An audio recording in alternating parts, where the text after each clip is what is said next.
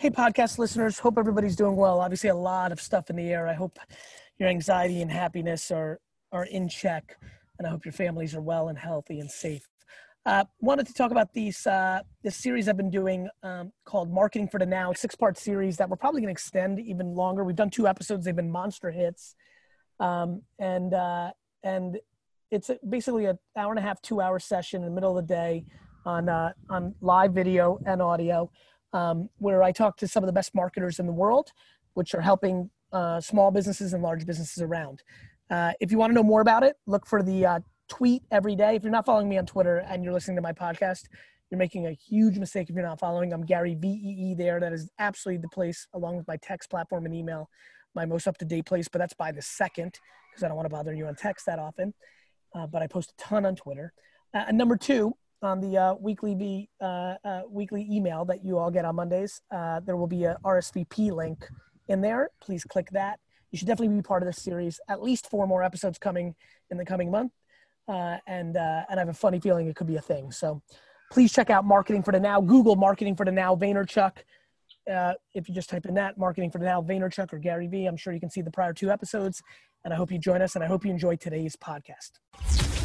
This is the Gary Vee audio experience.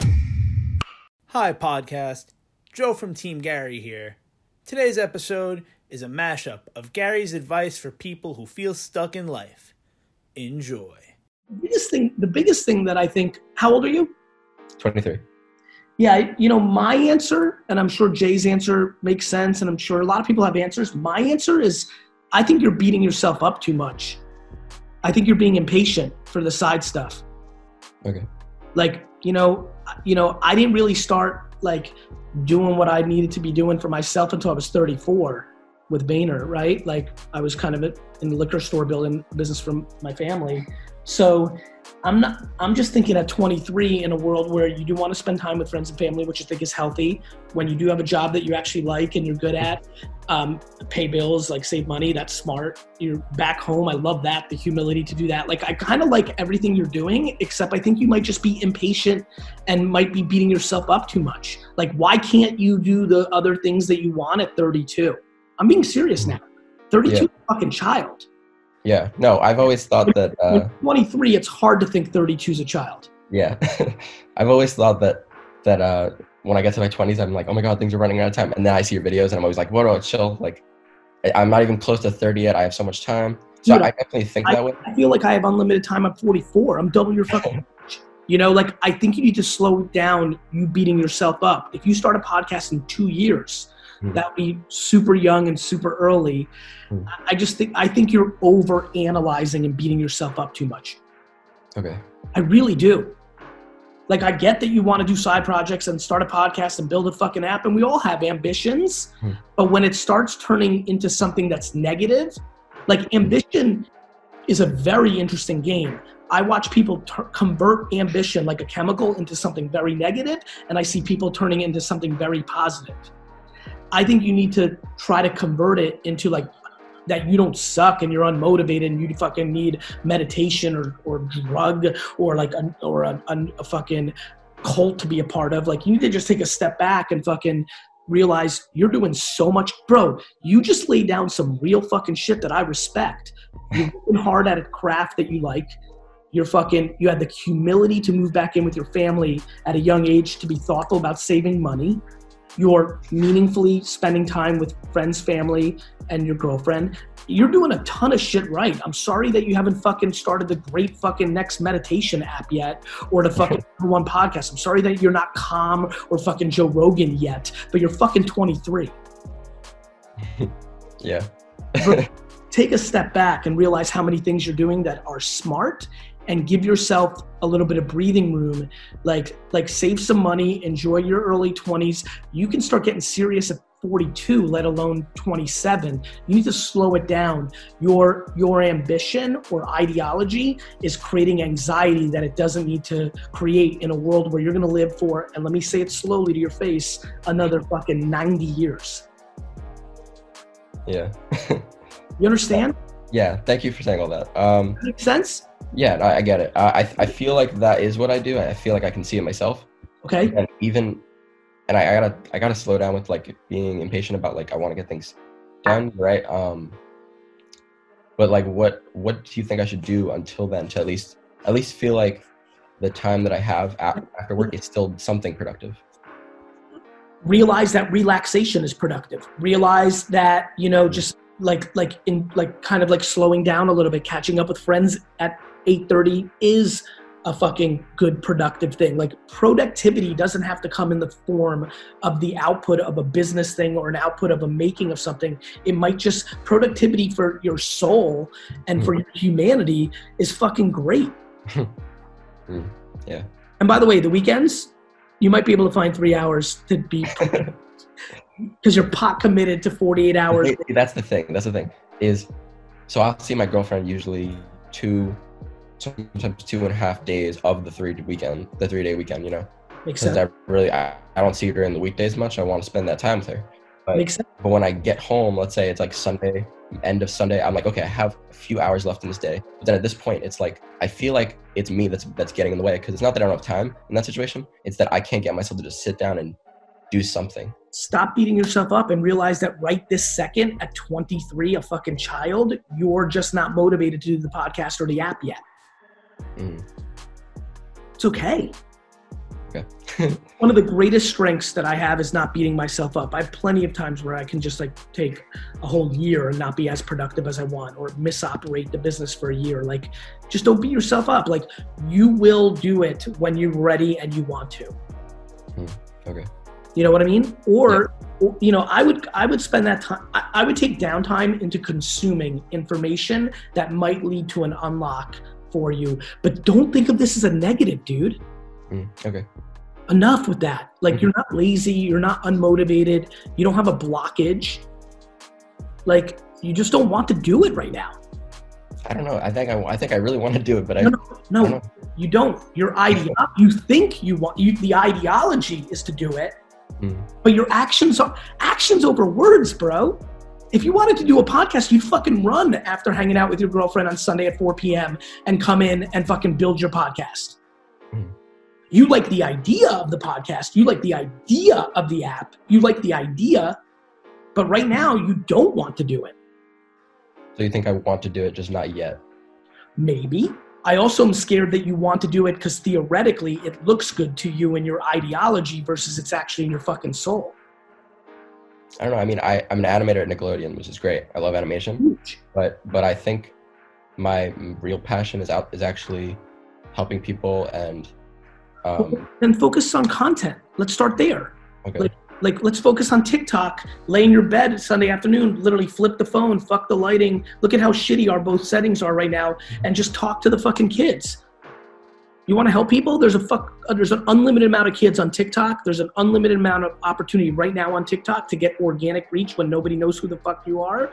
There's an unlimited opportunity for you to look at the trending hashtags, pick one, talk about, figure out how you want to talk about it, and tell kid a story about how at 23 right now you're struggling, and I know you're 16 and I'm still a kid and I talked to Gary Vee last week. And like, you want to help people? Good news. It's called flip your fucking camera around and talk to the fucking world on TikTok specifically, because you'll get reach. Because that platform still has organic reach, and you'll be able to help a bunch of kids, and you were just a kid 4 minutes ago. Talk. Okay. Right? Everybody wants to help the world, but then they want to make it complicated and build like a $7 trillion app that costs a lot of money and is slow and takes 9 months and raise capital and find a fucking development partner. It's all fucking unpractical. Take your fucking phone, flip it to your fucking beautiful face, and fucking tell somebody something. Okay. Make sense? Yeah, it makes sense. Scratch that itch. If you like me, if you like Shetty, like I get it. I'm listening to you, right? Cool, try it. Try it. Just tell a story. Right now, people should tell stories. Tell a fucking story on TikTok. Call it story time, right? With fucking Matt, you know, and just fucking tell a story. Be like, hey, when I was 16, this fucked up thing happened and I got through it. And you can too. And that just might help one fucking kid on the other side. And then you'll scratch the itch of helping. Before whether you're cut out to be an entrepreneur or not, definitely before, like, who gives a fuck about how other people are, like, nobody's life or expansion of their fucking smoothie shop or bakery or fucking cookie shop, coffee shop has anything to do with it. People spend so much time in envy about how somebody else is growing. It's just a complete and utter waste of fucking time. If you start with you like it And I kind of believe you. Like, I watched you with the customer and even just the way you just answered it. So I actually believe you, which excites me. What you need to spend 100% of your time on is the customer. Like, spend every minute that you're worried about Melissa's milk shop and Karen's cookie shop. Every second that you spend on that, focus on your fucking customer.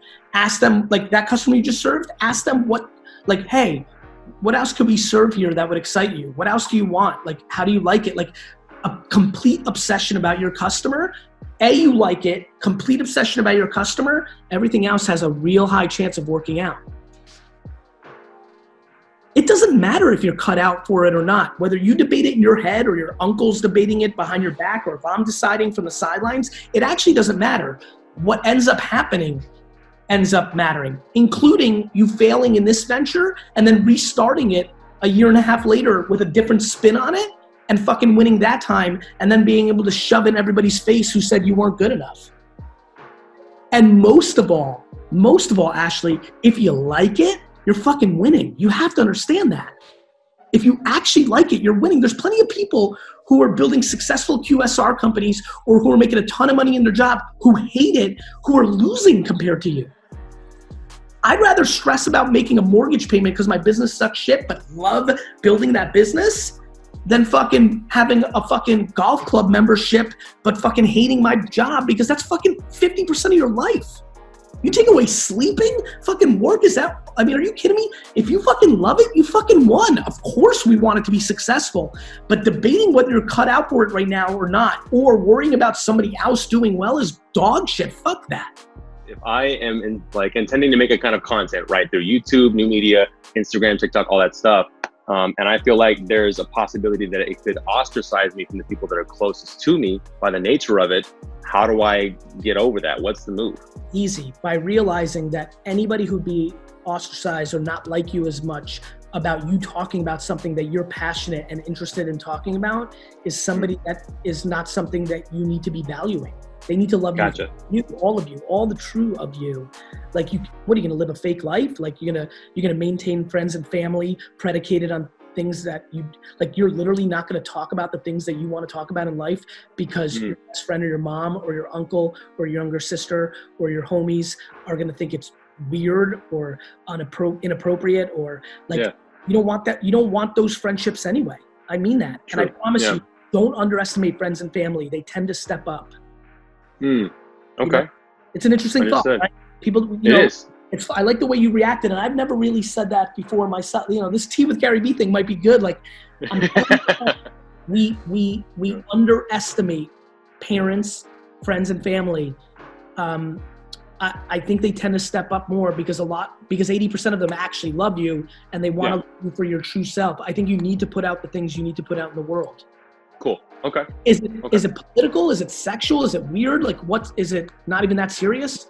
No, like, basically, like, firstly, I've like never been myself my whole fucking life. Like, that's just the facts of it. Because go ahead. Yeah.